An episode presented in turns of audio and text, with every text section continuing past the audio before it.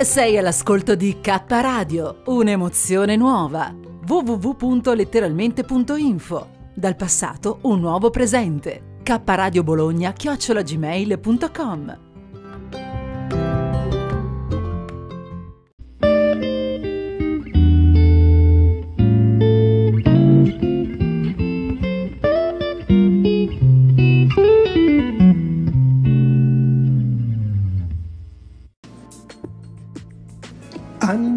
Verde, a cura di Renzo Samaritani.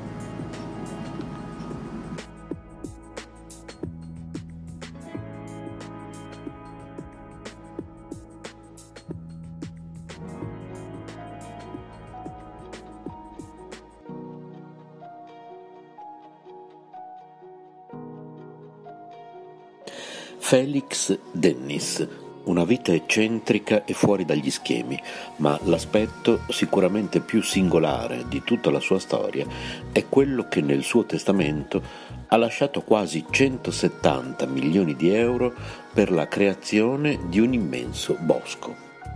L'editore inglese della rivista Swingin London Oz, che negli anni 70 e 80 aveva costruito un impero pubblicando periodici di automobilismo, computer, giardinaggio, ciclismo, fitness, occulto e hobby vari, 30 titoli per un totale di 2,5 milioni di copie al mese, non aveva mai nascosto di aver bruciato più di 100 milioni di euro fra donne, alcol e droga.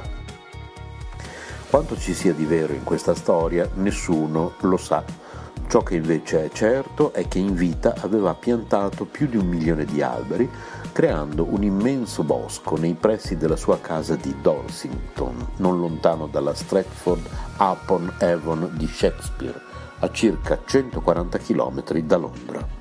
Ma non solo, dopo la sua morte prematura, nel suo testamento ha lasciato ben 170 milioni di euro per piantare ancora alberi e creare un bosco ancora più folto di oltre 100 km quadrati.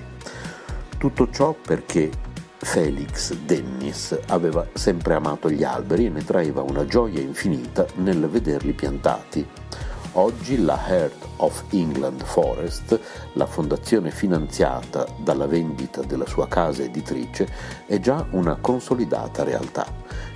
Il primo novembre comincerà la Tree Planting Season, che avrà come obiettivo quello di raggiungere i 10 milioni di alberi.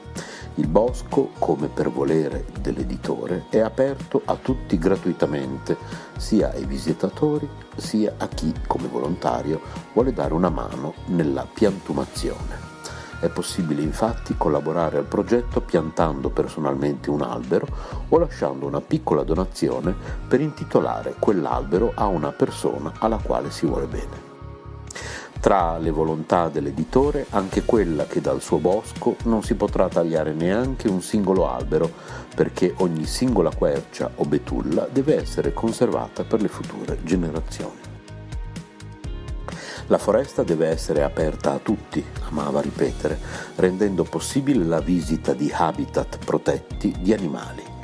Gli alberi piantati saranno soprattutto querce e frassini, ma anche aceri, ciliegi, noccioli. Radio chiocciola centrostudi.net Abbiamo letto da grimmi.it